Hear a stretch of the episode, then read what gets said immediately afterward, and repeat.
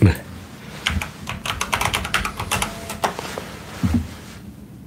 쪽지를 전하는 분이 있어서 잠시 뺐습니다.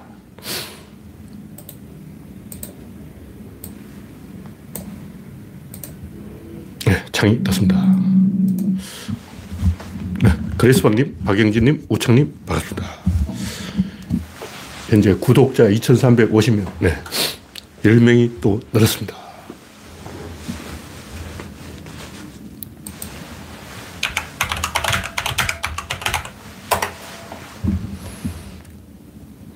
네. 오늘이 2월 2, 2일. 설날 다음날 연휴 마지막 날. 네. 오미크론은 오늘 또 왕성하게 활동을 해서 휴일인데도 2만 명 확진, 현재 16,000명, 오늘 끝 22,000명 찍을 기세요. 와, 이 뭐, 기세가 아주 무서운 게, 확진율이 7.23%. 이건 뭐냐면 실제로는 10만 명 검사하면 만 명이 지금 확진으로 나오는 거예요. 10명 중에 한 명이요. 10명이 줄 서 있으면 그중 한 명이 확, 확진이 확진. 와. 그 줄 서 있다가 감염될 판이에요. 오미크론은 감염력이 뛰어난데 그 줄 서 있다가 다 감염되잖아. 멀쩡한 사람까지 어, 거의 줄 서 있다가 감염된다고. 지금 이제 방법이 없고 갈 때까지 갔어요. 그래서 제 생각에는 더 이상 이 정부에서 무작정 검사만 할 게 아니라 중증자 위주로 치료에 전념하고 빨리 치료약을 들여와야 되죠. 뭔가 각도가 조금 틀어졌는데 더 틀어진 것 같기도 하고 방법이 없습니다. 네. 별님, 라일락님, 강봉구님, 김병수님, 당근님, 이영수님, 박명희님, 영원육님 반갑습니다. 지금 뭐 이재명하고 현재 24명이 시청 중입니다. 여러분의 구독과 좋아요는 저에게 큰 힘이 됩니다. 김동연하고 토론을 하고 있는 모양인데 토론이 끝났는지 지금도 계속 중인지 잘 모르겠어요. 하여튼 대선의 꽃이 토론이죠. 토론 없는 선거가 선거냐고. 옛날 김대중 대통령이 출마했을 때는 선거를 토론을 뭐 100번 가까이 한 것 같더라고요. 매일 토론을 했어. 지금은 에이 어, 윤석열이 자기한테 불리하다고 토론을 안 해버린 거야. 그런 게 어딨어.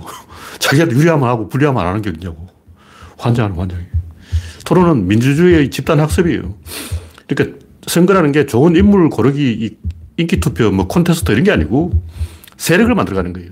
세력이 없으면 집권해도 개판 친다고. 이명박근혜 봐. 박근혜 형님하고 둘이서 국정 운영하고, 어, 이명박은 형님하고 이상덕이하고 둘이서 국정 공작하고, 정두원도 잘려버리고, 이재호는 왔다 갔다 심부름이 나고, 박근혜는 최순실하고 둘이서 막 뭐 하는 짓이냐고. 노성이라고 그렇게 앉아서 막 읽어보고 막 고민하고 막 노성이라고 그 아무것도 모르는 아저씨가 국사를 고민하고 막 야, 짜장면 먹다가 막 밖에 옷을 싹 닦아버리고 막 이런 식으로 해서 나라가 돌아가냐고. 시스템이 만들어져야 되고 세력이 만들어져야 돼요. 세력이 없는 자는 당선시키면 안 돼요. 일단 정의당이 좋은 인물을 후보를 냈다 하더라도 그 사람 뽑으면 안 돼. 세력이 없잖아. 응. 결혼 해도 사돈집을 보고 결혼하는 거지. 그냥, 응. 저, 쪽 식구가 몇 명이냐. 이거 다 따져보고 한다고. 재벌가에 시집 가면 불행해지는 경우가 많죠. 정용진. 결혼했다더니 어떻게 된 거야? 세력 균형이 안 맞아서 그런 거예요. 이쪽은 재벌이고 이쪽은 한국인이라고. 한국 여성이 재벌가 시집 가면 그 재벌가 시누이들이 영어만 쓴다는 거예요, 일부러. 그런 짓을 한다고. 지들도 속이 터져서 그런 거예요. 재벌가의 자제라고 엠 하고 폼 잡고 있는데 갑자기 총 따기 또 와서 꼬꼬댁 하고 있으면 돌아버리지. 지들도 답답하니까 야, 안 되겠다. 우리 영어 쓰자. 이혼하고 막 정용진이 뭐 하는 거야. 그러니까 이런 문제는 원래 해결이 안 되는 문제예요. 그래서 단순히 좋은 사람 뽑으면 되는 게 아니고 선거 과정에서 집단 학습을 통해서 훈련을 통해서 세력을 만들고 그 세력 안에서 신뢰가 일어나야 되는 거예요. 노무현 대통령 한 명한테 맡겨놓고 우리는 이제 팔짱 끼고 그래 잘해봐라 하고 구경하고 있고 그, 그런 거 있어. 세력이 받쳐줘야 되는 거예요. 역할 분담을 해서 어, 시스템을 움직여야 된다고. 그런 토론을 통해서 그런 것이 손발이 맞아진다. 그런 얘기죠. 국민들도 후보에 대해서 잘 알게 되고 후보도 국민들을 이끌고 가는 어, 수단을 얻는 거예요. 스킨십을 하는 거라고. 후보들이 막 악수하고 그게 무슨 소용이냐 하겠지만 어, 그거 다 소용이 있어요. 그러니까 하는 거야. 스킨십을 해야 돼. 인간은 호르몬에 지배되는 동물이기 때문에 냉철한 이성만 가지고 되는 게 아니고 스킨십을 좀 해야 이게 시스템이 돌아갑니다.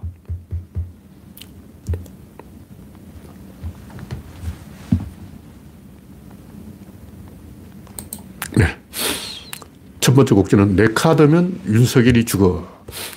언론이 절대로 그 카드를 안 보여주죠. 이 누구지? 김만배가 김만배. 범죄자 소나기에 들은 후보가 어, 당선된다고 해서 뭘 하겠냐고요. 이재명은 도지사를 해서 이제 검증이 된 거예요. 도지사를 하는 동안, 성남시장을 하고 도지사를 하는 동안 별 일이 없었어요. 그러니까 대선 후보로 나온 거고. 근데 윤석열 이 양반은 약점이 많아. 장모 약점, 줄리 약점, 본인 약점, 사방에 술을 더먹고 다니고, 어휴. 최순실, 중요한 것은 이런 걸 언론에 취재를 안 하고 보도를 안 하는 거예요. 그래서 뒤늦게 터져나오고, 이게 3개월 전에, 6개월 전에 터져나왔어야 되는 상황이에요. 그때 이미 윤석열이 대권 욕심을 보였는데, 그때 뭐, 뭐 하다가 이제 이제 말이 나오냐고. 너무 늦게 말이 나오면 오히려 역풍이 불어서 윤석열 쪽에 더 유리해요. 그러니까 한 3개월, 6개월 전에 이런 얘기가 나왔어야지 지금까지 언론은 보도를 안 하고 뭐 했냐고. 최순실 때도 언론이 탈탈 털었잖아. 정유라 뒤 다 쫓아다니면서 했다고.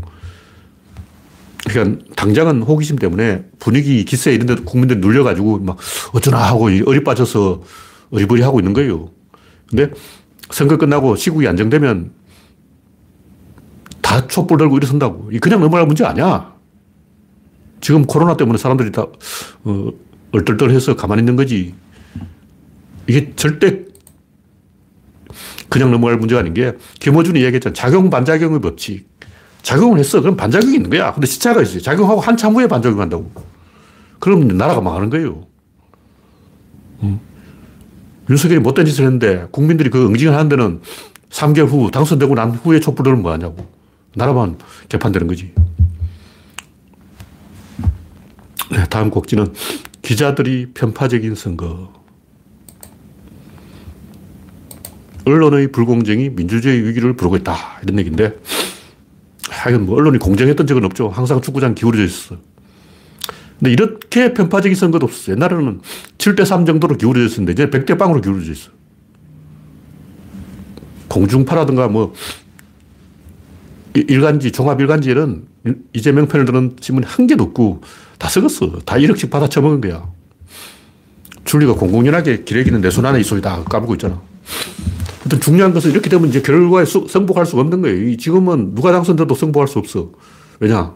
이재명이 당선되면 국임당 보수 할배들은 어? 윤석열이 이긴다고 여론조사 나왔는데 이긴다고 알고 있는데 왜 진 거야? 이거 납득을 못 하는 거예요. 정주영도 선거에 떨어지고 내표다 어디 갔어? 그러니까 정주영은 자기가 선거에 100% 당선되는 줄 알고 어, 청와대에 취임식을 준비하고 있는데 선거에 떨어졌다는 거야. 정주영이 떨어진다는 걸 몰랐어. 주변에 있는 사람들이 어, 정주영이 당선된다고 계속 거짓말을 한 거예요. 그 갈배들은 거짓말에 속아서 만약 이재명이 당선되면 선거 부정이라고 또 들고 나는 거예요. 근데 우리 입장에서는 이 당연히 부정이지. 공무원이 선거 출마하는 게 어딨어. 공무원이 대선 나오는 그 자체가 부정이야. 아니, 공무원이 그 재임 기간 동안 공직자로 재직하고 있는 동안 선거운동을 한 거예요. 조국 자르고 이거 한 게 선거운동이라고. 공직자가 공직을 이용해서 정치에 이용하면 그 자체가 부정선거예요. 그게 위헌이 위헌. 이게 옛날 헌재에서 뭐 판결 이상하게 나버린 바람에 어, 검찰총장이 선거에 나올 수 있게 됐는데 원래 이게 불법이에요. 옛날에 법을 금지, 금지시켰다고. 근데 위헌 판결이 난 거야. 헌재가 잘못 판결한 거지. 앞으로 이런 일이 계속 될 거 아니야. 이제 모든 공직자가 대선 나오기 위해서 별짓을 다 할 거 아니야. 무조건 공직자들은 어, 정권 뒷조, 뒷조사를 해가지고 털어야 되는 거예요. 대통령 업무를 방해해야 되는 거로. 안 그러면 덩신이지. 윤석열도 그렇게 해먹었는데 이렇게 돼버린 거예요. 지금은 음, 코로나19 때문에 우리가 촛불을 못 들고 있지만 날씨도 따뜻해지고 이제 김건희 비리가 다 드러날 건데 이미 다 드러났죠. 이 가만히 있을 수가 있네. 신정아 4년 때라도 이게 40년 때려야 될 상황이에요.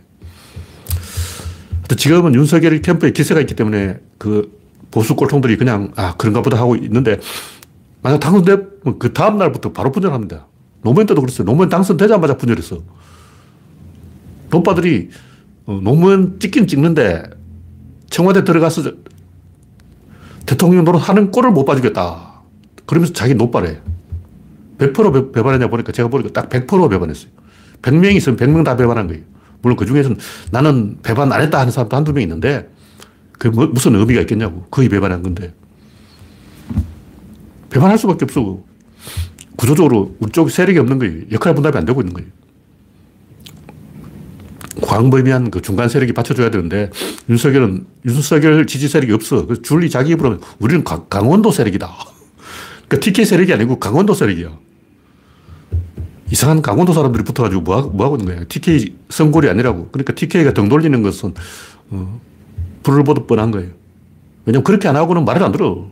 윤석열 지금까지 했는 걸 보라고 막 김한길한테 붙었다가 신지혜한테 붙었다가 별짓을 다 했다고. 언제 무슨 짓을 할지 몰라.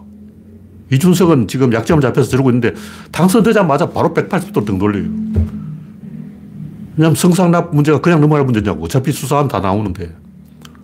그러니까 이준석은 등을 돌 수밖에 없고 김정희는 이미 등을 돌렸고 지금 주변에 있는 세력들 100%등 돌립니다. 그러니까 또 자기들끼리 내전 들어가는 거예요. 또 탄핵당하는 거야. 개판돼버려.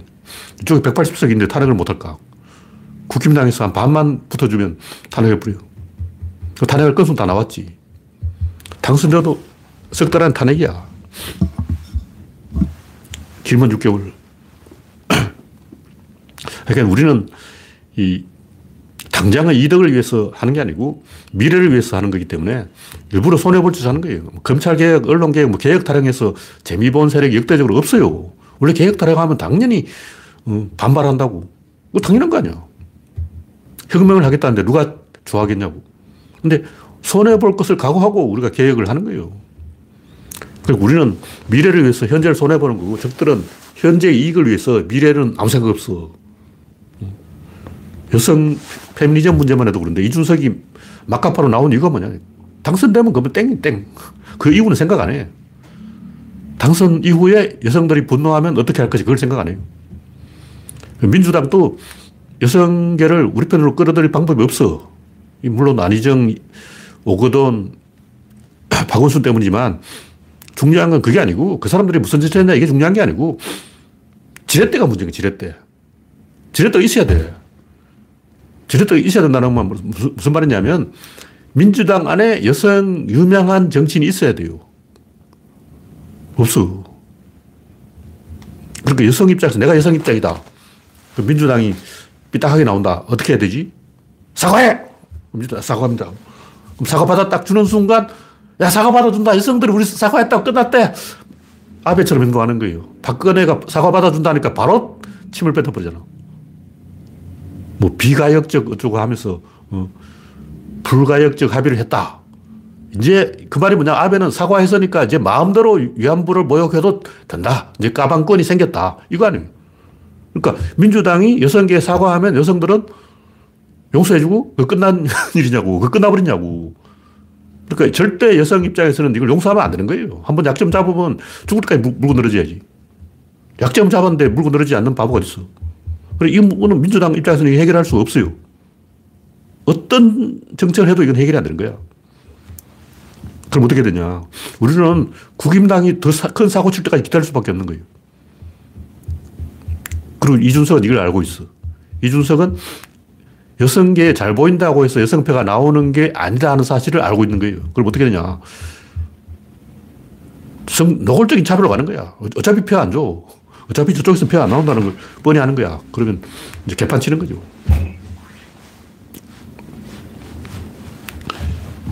비례를 포기하면 선거 이긴 방법 얼마든지 있어요. 우리가 이런 나쁜 짓을 하면 안 되기 때문에 안 하는 거지. 나쁜 짓을 해도 된다. 나쁜 짓을 해서 선거 이길 수 있다. 해도 된다. 그러면 내가 하루 10가지씩 전략을 지어낼 거예요. 음. 비교, 우리는 또 올바른 길을 가기 때문에 나쁜 짓을 못 하는 거예요.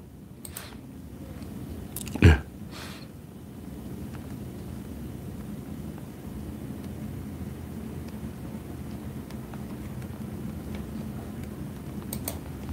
이상한 소리 하는 사람이 있는데, 이상한 소리 하면 안 됩니다.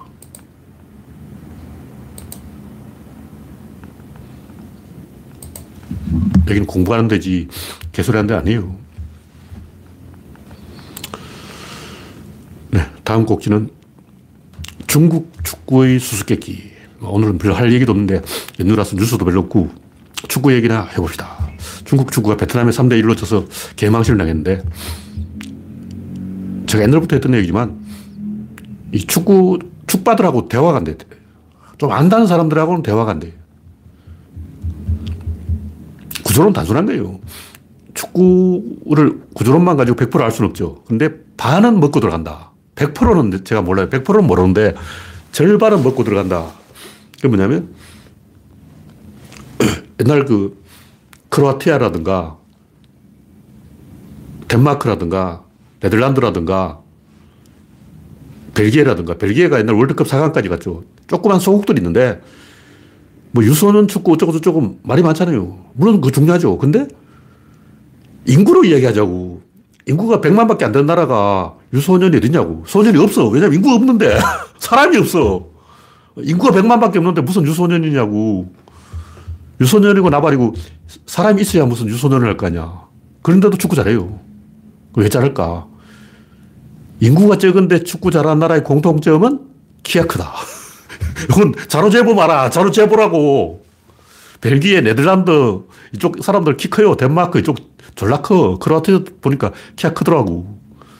그 남미는 축구는 잘하는데 키가 작아. 남미는 축구를 못하는 게 아니고 잘해요. 잘하는데 키가 작은 거야. 그래서 월드컵에서 남미보다 유럽이 더 성과를 내는 이유가 결국 축구는 높이의 싸움인 거예요. 코너킥 잡아. 헤드로 골을 넣으려면 키가 커야죠. 그건 당연한 거예요. 그래서 제가 이 체격이 중요하다. 이걸 알아낸 게 벨기에가 월드컵 4강 가는 걸 보고 알아, 낸 거예요. 그 이전은 몰랐어. 와, 벨기에 같은 나라가 어떻게 월드컵 가냐. 인구도 없는데 사람이 작아지. 브라질 인구가 많으니까 올라가지. 근데 벨기에하고 브라질하고 막 축구를 하는 거야. 그, 어, 전반전에 벨기에 한 골 넣고 이길 뻔했어. 그래서 그거 보고 제가 충격을 받았어. 아, 이 축구의 핵심은 신장이구나, 체격이구나. 근데 키만 키워서 되는 게 아니고 체력을 키워야 돼. 이건 히딩크가 알려준 거고 체력만 좋아서 되는 게 아니고 코어 근육을 강화하고 상하체 신체 밸런스를 만들어. 이건 제가 주장하는 거예요. 물론 저 말고도 이런 주장하는 사람이 많이 있지만 그냥 키하고 체력은 히딩크 때 이미 다 한 거죠. 근데 밸런스를 우리나라 선수 특히 안 맞다. 특히 이동국, 뭐 하체는 발달인데 상체가 빈약해. 그러니까 슛만 했다면 대기권 돌파 슛을 해버린 거예요. 왜 대기권 돌파 슛을 하냐? 그냥 골대 앞으로 차면 되지. 그 밸런스가 안 맞기 때문에 몸이 안 움직이는 거예요. 이게 안 움직여. 살짝 각도를 못 틀어. 세게 하면 이상한 데로 가버리고, 살짝 하면 안 되고, 근육이 약해서 그런 거예요. 그래서 베트남 평균 신장이 175, 한국은 183, 이란 184, 일본은 많이 따라와서 181, 옛날에 일본은 178이었어요. 근데 일본이, 아, 이거 안 되겠다 해서 이제 우리가 한국보다 축구를 더, 객관적으로 일본이 한국보다 축구 피파 랭킹이 더 높아요. 피파 랭킹이 일본이 더 높은데 왜 한일전만 하면 한국이 이기냐. 한국은 일본하고 붙을 때는 이 뻥축구를 하기 때문에 어, 일본식 그 티키타카를 안 하고 뻥축구를 하는데 이게 먹힌다니까. 일본은 알면서 나가는 거예요. 분명히 이 공원 패스는 일본이 더 많이 받는데 점수는 한국이 더 가져가는 거. 이유가 뭐냐. 뭔가 이상하잖아. 이게 상성이 있는 거예요. 그러니까 신장이 비슷한 나라끼리 붙으면 일본이 이겨. 그 실력으로 대결하면 한국이 져. 근데 이 상성이 있기 때문에 키 작은 나라를 상대할 때는 키 큰 나라를 무조건 높이 공격으로 가야 돼요. 어떻게든 뻥뻥 차가지고 코너킥을 얻어낸 다음에 그 다음에 이제 문전을 띄워가지고 헤드로 넣어버리는 거예요. 이렇게 일부러 그렇게 얍삽하게 축구를 하는 거야. 키 높이 축구를 한다고. 그러면 일본이 못 당하지. 그래서 일본도 키를 많이 키웠어요. 181까지 따라온 거야. 중국 축구가 안 되는 이유는 여러 가지 이유인데, 뭐, 관시 축구 때문에 안 되겠지만, 내가 중국 축구팀 감독이라면 다른 건 못해도 이거 하나만 해결할 거야. 일단 키를 해결한다. 두 번째 체력을 해결한다. 세 번째는 밸런스를 해결한다. 요세 가지만 해도 일단 반은 먹고 들어가. 뭐 그걸로 우승은 못하죠. 근데 월드컵 본선 진출은 가능하다. 15억, 17억 인구에서 찾으면 어, 키큰 선수, 체력 좋은 선수를 왜 못 찾냐고. 오늘 또 이 사진 보니까 중국 축구 선수 보니까 배가 불가더라고. 어, 똥배로 어떻게 축구를 하냐고. 한국 축구팀은 보니까 선수들은 다 삐쩍 말라 있어요. 가슴을 키워야 돼. 마라도나 봐. 아니, 돌, 돌. 돌이 떼굴떼굴 굴러가잖아. 그래서 이런 얘기를 하는 이유는 구조론만 가지고 100%다 할 수는 없어요. 근데 구조론만 가지고 일단 반은 먹고 들어간다. 반만 가지고 다할 수는 없지만 반 먹고 들어가는 게 어디야.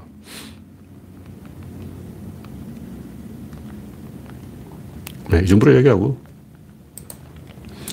다음 곡지는 지구의 공률은 눈에 보인다. 이런 얘기는 하는 이유는 뭐냐면 아까 얘기했듯이 그리고 중국 축구를 못하는 이유는 일반인도 알 수 있어. 아, 보니까 베트남은 키가 작네. 중국은 체력이 안 좋네. 이것만 봐도 일반인도 충분히 알 수 있어. 전문가가 아니라도 알 수 있다는 거죠. 그럼 야구 같은 이야기 하면 이 배영수가 힘 빼고 던지는데 10년이 걸렸다. 힘, 힘 빼고 던지면 되잖아. 근데 왜 그 10년이 걸려? 근데 이걸 잘 설명을 못 하더라고.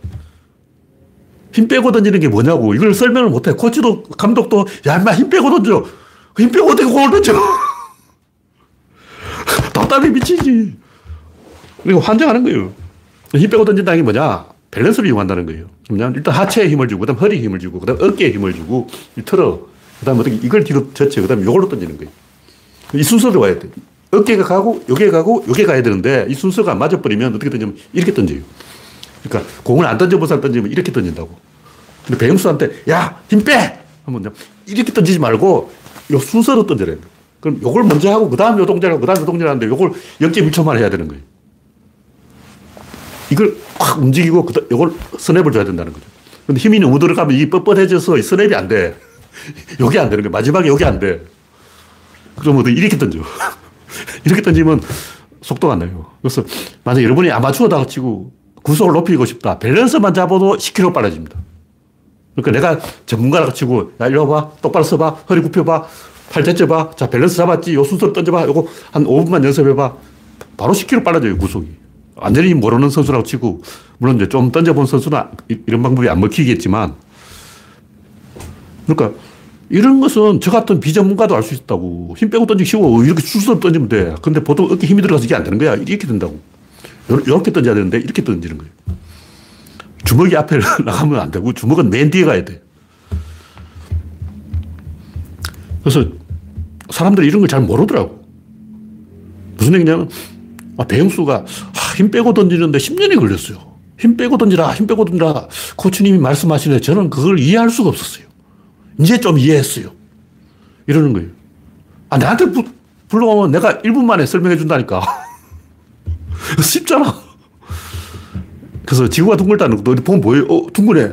근데 사람들이 못 보는 거예요. 왜 못 보냐. 뭐 여러 번 얘기했지만 폴리네시아 섬에 사는 부족민들은 카누가 지나가는 건 잘 보는데 백인들이 타고 가는 범선이 지나가는 걸 못 보는 거예요.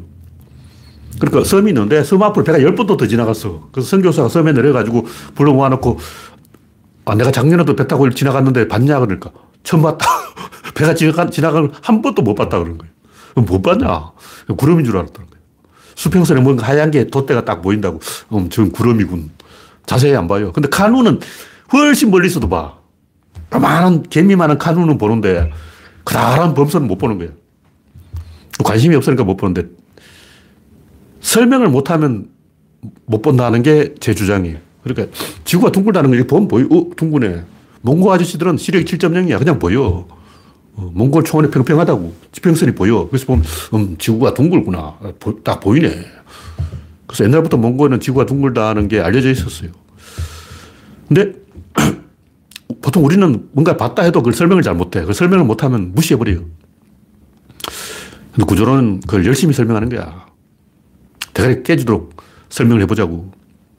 그래서 제가 설명하는 방법을 게 뭐냐. 이렇게 보는 거하고 이렇게 보는 거 어느 쪽이 더 길어 보여. 이렇게 보면 별로 안 길어 보여. 똑같은 길이라도 이쪽이 더 길어 보여. 이것 때문에 만약 지구가 평평하다면 이쪽이 잘 보여가지고 좀 시야가 답답하게 보여요. 그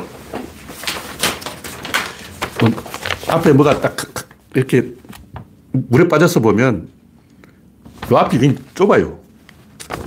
좌우가 굉장히 넓, 다고 이렇게 보면 우리가 보는 거하고 살짝 약간 차이겠지만 다르게 보여요. 분명히 다르게 보여요. 이런 것은 어, 일단 바닷가에서 수평선에 딱 앉아서 1m 높이 모래가 한 30cm 그 위에 자기가 딱 앉아서 해변에 딱 앉아서 바다를 보자고 몇 킬로 보냐면 2킬로가 보여 2킬로.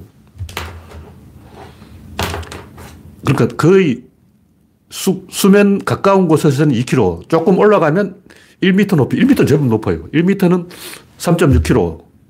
그럼 사람 키, 그러니까 눈, 눈까지, 머리까지 180이고, 여기까지 160이에요. 160에는 4.5km. 10m에서는 11km. 이 앉아서 보는 거하고 서서 보는 게 차이가 확 틀려진다는 거죠. 근데 만약 지구가 평평하다면 앉아서 보나 서서 보나 차이 없어요. 똑같아 보여. 그러니까 각도가 중요하지 거리는 의미가 없는 거예요. 특히 맑은 날은 더 그래. 흐린 날은 이제 조금 뿌옇게 보이기 때문에 자연스럽게 보이는데 맑은 날은 더 이상하게 보일 거예요. 그래서 미시건호 건너편에서 시카고 스카이라인이 보이는 거예요. 시카고에 고층 빌딩이 많잖아요. 그 스카이라인이 어? 보이네. 저기 봐 보여. 그 몇 킬로밖에 냐 100킬로야. 정확히는 96km인데 미시간호 건너편 96km 밖에서 시카고의 그 스카이라인이 보이는 거예요. 그럼 우리나라는 독도에서는 당연히 대마도가 보이고, 아니, 아니 울릉도에서는 당, 당연히 독도가 보이고, 부산에서는 대마도가 보입니다. 단, 날씨가 맑아야 보여요. 날씨 흐린 날은 안 보여. 그래서 결론이 뭐냐면, 이렇게 정면을 보는 시야하고 측면으로 보는 시야가 느낌이 다르기 때문에 지구의 공률은 약간 신경질적인 사람은 다 보인다는 거예요. 무던한 사람한테는 안 보일 수도 있어. 작은 차이에 민감한 사람한테는 충분히 보인다. 제 이야기는 구조로는 제가 초등학교 때 생각하는 거예요. 초등학생은 또알수 있는 거라고. 어른들이 말을 좀 이상하게 하는 거야. 뭔가 자연스럽지 않아. 메커니즘적으로 말해야 되는데 그냥 상, 상호작용으로 말해야 되는데 일방작용으로 말한다고. 그렇게 말하는 게 어디냐고. 왜냐하면 과학자들이 쓴 책, 좀 전문 지식 책을 들여다보면 전부 구조를, 그 사람은 구조를 안 배워도 구조를 중심으로 이야기 풀어가더라고. 그러니까 과학자들이 쓴 과학적인 주장은 이게 이랬어? 이게 이렇다. 이게 이렇게 되면 이게 이렇게 다. 다 그렇게 써놨어. 근데 초등학교 교과서는 뭐 개소를 쓰는 거야. 일방적인 선은 일방작용, 일방적으로 이렇다 하는 주장은 전부 개소리라고 보면 돼요. 그러니까 무슨 얘기냐면 어떤 주장이 있다. 그 주장은 사실일까? 그 거짓말입니다. 볼 것도 없어. 그 거짓말이야. 어떤 사람이 어떤 주장을 그 거짓말이야. 그럼 바른 말일 경우는 어떠냐? 바른 말일 경우는 맞물려 있어요. 그, 그 주장만 가지고 주장이 안 돼. 요 주장을 하기 위해서는 요 주장이 나와야 돼. 요 주장을 하기 위해서는 요 주장.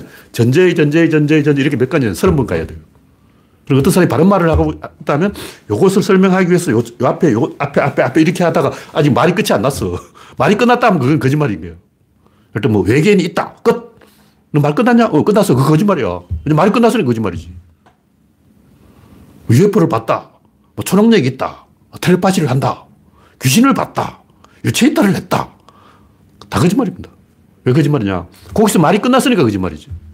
진, 진짜는 뭐냐? 진짜는 맞물려 돌아가기 때문에 그냥 그렇게 끝나는 게 아니고, 그, 여기, 요런, 요런 상황에서는 이렇게 된다. 일단 그냥 바람이 분다. 이렇게, 이렇게 말하면 안 되고, 기압골이 움직이기 때문에 바람이 분다. 그럼 기압골이 왜 움직이냐?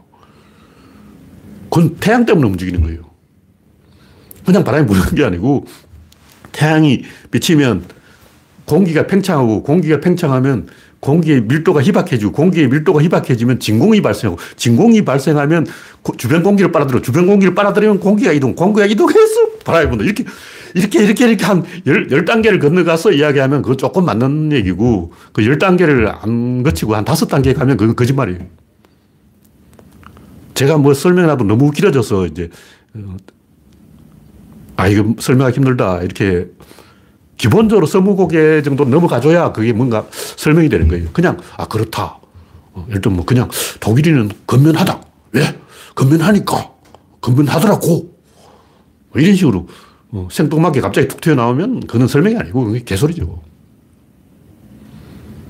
독일인이 건면하다면, 아, 독일인들이 자본주의가 어디서 생겨서 어디로 이동했고 그 사람들이 그렇게 될 수밖에 어떤 사정이 있는 거예요. 그걸 설명하고 이야기를 해야지. 그냥 아 독일은 건면하대. 뭐 이런 식으로 유대인이 세계를 지배하고 있대. 그 설명 없이 그냥 갑툭튀하는 건 전부 거짓말이에요.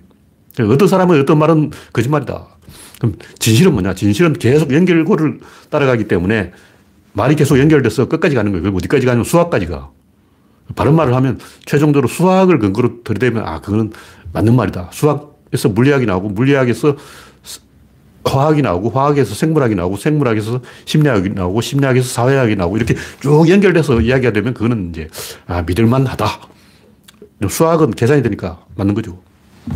그래서 이게 뭐냐면 확 수렴되면 진실이고 확산되면 거짓말이에요. 그 어떤 사람의 어떤 주장이 진실이냐 거짓말이냐 이게 1초 만에 판단 가능해요. 뭔가 이게 모이면 그건 진실이고 흩어지면 그건 거짓말입니다. 모인다는 것은 뭐냐면 밸런스가 있어. 근데 밸런스가 처음에는 움직여요. 이렇게 움직이다가 점점 여기 폭이 좁아져. 그 다음 마지막에는 밸런스의 진폭이 0이 됩니다.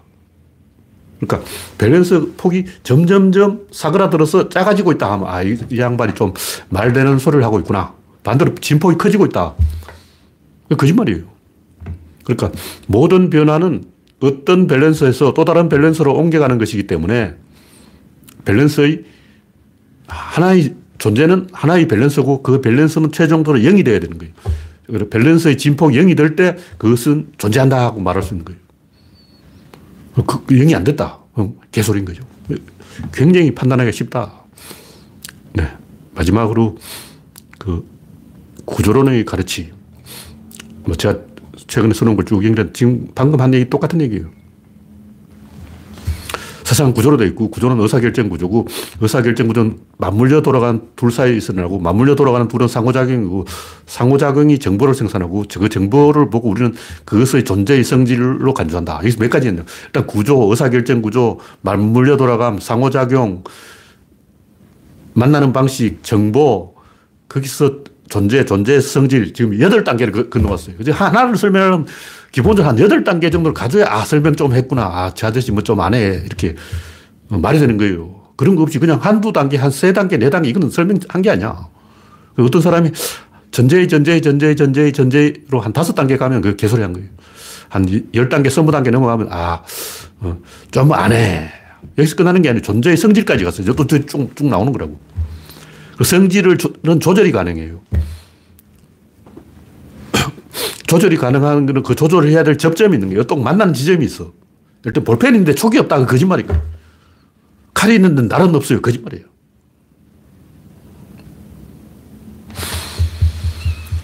밥은 먹었는데 입이 없다. 뭐 이런 식으로 어떤 만나는 접점이 없다. 그건 거짓말인 거예요. 라디오가 있는데 안테나가 없다. 그 라디오가 아니죠. 안테나가 있어야 라디오지. 안테나가 없는데 무슨 라디오야. 어떤 둘이 만나지 않으면 라디오는 있는데 방송국이 없다. 그 거짓말이에요.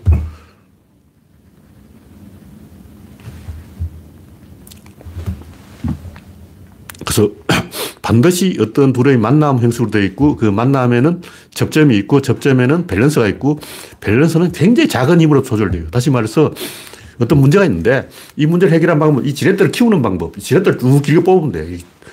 뭐 가군 동네 커진다고. 지렛대를 길게 뽑으면 되지만 반대로 요 칼로 자르는 부위를 좁히면 돼요. 이걸 이렇게 지렛대로 해도 잘 안 된다 하면 요 타겟을 더 작게 만들면 돼. 일단 총을 멀리까지 보내고 싶다. 어떻게 하면 되냐? 총알을 굵게 하면 돼. 모신 나강 총알이 7.62mm. 총알 이만큼 길어. 굵기가 7.62mm고 길이 이 정도 돼요. 총알이 이만해. 근데 5.56mm 보통탄은 요만한데, 어, 이게 뭐냐면, 총알을 더 멀리 보내려면 총알을 작게 만들어야 된다고. 우리가 쓰고 있는 K2 소총은 총알을 작게 만든 거예요. 북한 AK 소총은 총알이 굵어. 그래서 이 총알을 작게 만들면 어떻게 되냐면 200m 밖에서 쏘면 일로 뚫고 들어가서 일로 나가버려요. 근데 총 맞은지도 몰라요. 아무로 붙어, 붙어서 표시가 안 나. 근데 10m 앞에서 쏘면 어떻게 되냐면 여기로 들어가는데 구멍 잡고 뒤에는 없어. 뒤에 나, 다 날아오고 없어. 그러니까 어떤 문제를 해결하는 데는 두 가지 방법이 있다. 하나는 이쪽을 크게 하는 방법, 하나는 상대방을 작게 하는 방법이 있다. 이런 거예요. 그래서 그런 구조가 없으면 그거 다 거짓말이라는 거죠. 이렇게 해서 안 되면 저렇게 해도 된다. 항상 두 가지 해결책이 있어야지 하나의 해결책만 있고 이쪽은 없다 하면 그 사람은 지금 거짓말을 하고 있는 겁니다. 무슨 얘기냐면 항상 상호작용이라고 이쪽에서 답이 없으면 이쪽에서 답을 찾으면 되는 거예요. 근데 이쪽에서만 답이 있고 이쪽은 답이 없다 하면 어떻게 되냐면 이제 목청이 높아져요. 그러니까 양쪽에서 손발이 맞아야 되는데 이쪽은 어떻게 할 방법이 없다. 왜냐면 떨어져 있으니까 상호작용이 붙어야 돼요. 붙어야 되는데 이게 떨어져 버리면 이놈이 이제 고, 고함을 빡빡 지르고 막 떼굴떼굴 구르고 막 악을 쓰고 막 지랄 발광을 하고 연병을 하고 화를 내고 두들기 패고 난리를 쳐야 되는 거예요. 인간들이 왜 자꾸 흑백 논리로 이분법으로 개판 5분 전으로 개소리로 괴력난신으로 허무맹랑으로 가느냐? 상호작용이 아니고 일방작용이면 손뼉이 마주치지 않으니까 악을 쓰는 수밖에 없어. 그냥 악을 쓰는 거예요. 어떤 사람이 악을 쓰고 있다. 개소리를 하고 있는 거예요. 개소리인지 아닌지 아는 방법은 굉장히 간단하다. 화를 내고 고함을 지르고 악을 쓰면 그게 개소리다. 하여튼 상호작용 둘이 연결돼야 되고 연결되려면 상대방을 호출해야 되고 호출하는 방법은 자극의 강도를 높이는 것이고 그래도 반응이 없으면 더 강도를 높이는 거예요. 그러다 보면 어떻게 되냐면 괴력난신, 허무맹랑, 경거망동, 패닉, 개소리 이렇게 개상한 이상한 쪽으로 가는 거죠. 손잡이가 없기 때문에 악을 쓴다는 거죠.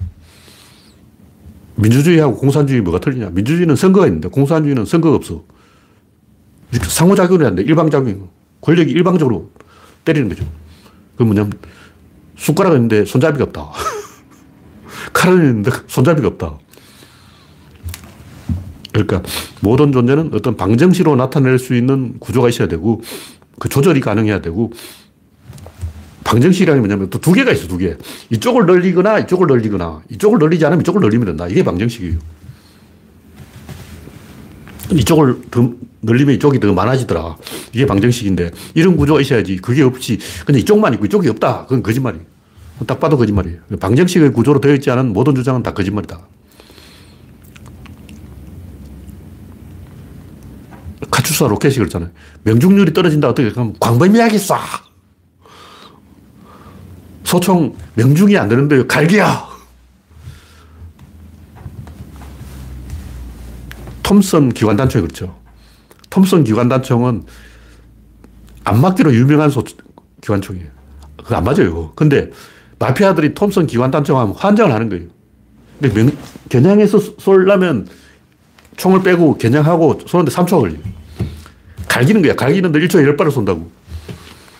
근데 안 맞아도 상관없어. 무조건 갈겨요. 그러니까 총은 명중률을 높이거나 연사 속도를 높이거나 둘 중에 하나라는 거죠. 이걸 이렇게 하거나 이걸 이렇게 나. 아, 그, 그 사람 맞는 말을 하고 있는 거예요. 근데 이걸 이렇게 해야지 이건 방, 방법이 없다. 그, 그 거짓말을 하고 있는 거예요. 반드시 두 개의 길이 있어요. 그게 방정식이에요. 그래서 우리는 거짓말을 쉽게 가려낼 수 있다. 그 외에도 많은 이야기 했는데 조금 더 할까요? 세상은 변하다. 변화는 비용이 들고 자연계는 변화의 비용을 조달할 수 있는 한 방향으로 나기 때문에 결국 사건이 점점 커지면 에너지를 외부에서 조달할 수 없는 자체 조달할 수밖에 없는 어떤 한계점에 도달하게 되는데 그것이 다친 게다. 일이 커지면 처음에는 인간이 이제 언론이 빨아주고 막 기레기가 밀어주고 기득권이 협잡하고 법원이 저쪽이 유리한 판결 내려주고 사법부가 뒤로 밀어주고 이런 수단을 쓰지만 점점점 일이 커지면 그 불가능해요. 아무리 이제 그때부터는 백약이 무효야. 그게 성립하는 한계점이 반드시 있어요. 지금 이제 만약 그렇게 되지 않고 저쪽에서 막 외부에서 반칙을 한다고 그게 먹히고 있다면 국민들이 체념을 한 거예요, 체념. 아, 지금은 이번 걸렸다. 만약 국민들이 굉장히 긴장을 했다면, 긴장을 끌어올렸다면 저쪽의 그러한 반칙이 먹히지 않는 닫힌 개로 들어가 버리는 거예요. 그래서 뭐냐. 결론은 존재는 그 자체가 변하지 불변이 아니라는 거죠. 모든 존재는 변하는 거예요. 그럼 안 변하는 건 뭐냐? 안 변하고 있네. 이건 뭐냐면 이 안에서 변하는 거예요. 안에서 뭐 변하는 건 상호작용의 밸런스가 0이 된 거죠. 그러니까 밸런스가 내부적으로 수렴된 것이 내부에서 변화가 일어나는 것이고 반대로 내부에 숨은 가운동량이 겉으로 드러나는 것이 변화죠. 그걸 우리가 에너지라고 하는 거예요. 근데 보통 우리는 이제 존재라고 하면 변하지 않는 걸로 생각해요. 왜냐면 그게 생각이 쉽거든. 구슬이 있다. 구슬은 변하지 않아. 그걸 내가 굴려. 변하지 않는 것에다가 에너지를 투입한다고. 근데 이것은 외부에서 작용을 한 것이고 내부에서 저절로 돌아가는 걸 우리가 연구해야 되는 거예요. 왜냐하면 외부에서 작용하는 것은 어차피 그 비용이 들어. 그러니까 뭐 돌멩이를 굴리든 볼링공을 굴리든 탁구를 치든 야구공을 치든 힘이 들어가는 거죠. 힘이 어디냐고. 힘을 외부에서 조달하지 않고 내부에서 자체적으로 쥐어짜려면 구조를 이용해야 되는데 그것은 효율성을 이용해야 된다. 그 뭐냐면 유체로 만들면 돼요. 유체로 만드냐면 어떤 두 개를 집어넣고 그 두 개의 모순을 이용하는 거예요. 그러니까 한 놈이 있으면 안 되고 무조건 두 놈이라 해야 돼. 두 놈을 한 구멍에 집어넣으면 자기들끼리 치고받고 싸워가지고 질서를 만들어내는 거예요. 그걸 이용하는 거죠. 그러니까 강체를 유체로 만들었을 때 일어나는 그 저절로 돌아가는 힘을 우리가 이용한다.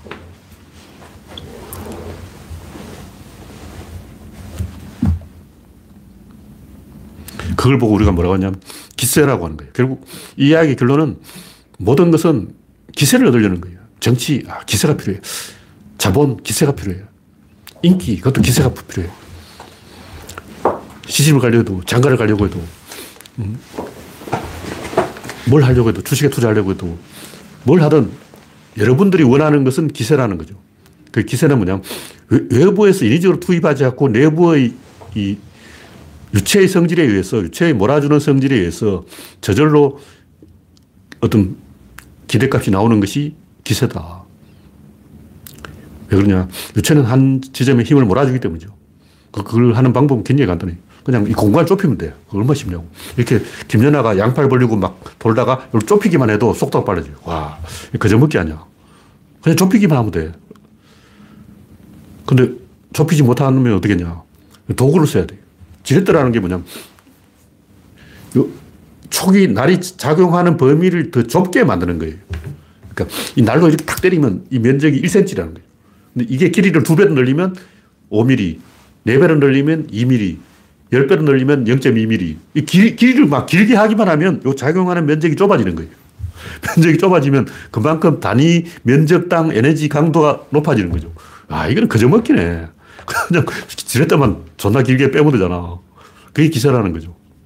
그래서 기세라는 것은 결국 세상 모든 건 상호작용, 상호작용의 이 접점, 요 연결 부위에서 뭔가 답이 나오는데 연결 부위가 너무 많다. 하나 빼라. 더 많다. 또 하나 빼라. 더 많다. 또 하나 빼라. 이걸 최대한 가느다랗게 만드는 거예요. 이걸 아슬아슬하게 만드는 게 이게 뭐냐면 칼이 칼. 볼펜이라고 말하면 촉, 전축의 바늘. 모든 인간의 도구라는 것은 결국 이 연결 부위 간격을 좁혀서 비용을 절감하자. 인간의 모든 도구가 다 그 얘기예요. 그건 뭐냐 이렇게 점점 좁아지는 게 그게 기세라고. 그 자연에서는 어떻게 냐. 자연은 강체를 유체로 만들면 저절로 그렇게 돼. 어. 강체는 그렇게 안 돼요. 근데 유체는 가만 놔도 지가 알아서 범위를 좁힌다고. 어, 그걸 실험하려면 풍선에다 구멍 한개 딱 뚫어보면 돼요. 그럼 풍선 안에 있는 모든 자원의 질량이 중력이 한 점에 직결하는 거예요. 그때 이제 빠져나오는 물의 세기를 줄이려면 어떻게 했냐. 구멍을 더 작게 뚫으면 돼. 구멍이 크면 서슬 나오고 구멍이 작게, 작으면 더 세게 수압이 세진다고. 얼마나 쉽냐. 그냥 범위를 좁히기만 하면 돼. 그저밖에 아니야. 이렇게 인간이 뭐 하는 모든 도구가 결국 그 범위를 좁히는 얘기예요. 일단 스위스 시계가 좋다. 아, 그 간격이 좁은 거야. 톱니의 간격이 좁아. 벤츠가 잘 나간다. 아, 그 엔진의 간격이 좁구만. 내 만년필이 좋다. 아, 요 만년필 촉의 간격이 좁네. 결국 간격이 좁은 걸 좋다 그러는 거예요. 그게 기세다. 네, 그런 얘기죠. 오늘 얘기는 이 정도로 하겠습니다. 네. 참여해주신 104명 여러분 수고하셨습니다. 감사합니다.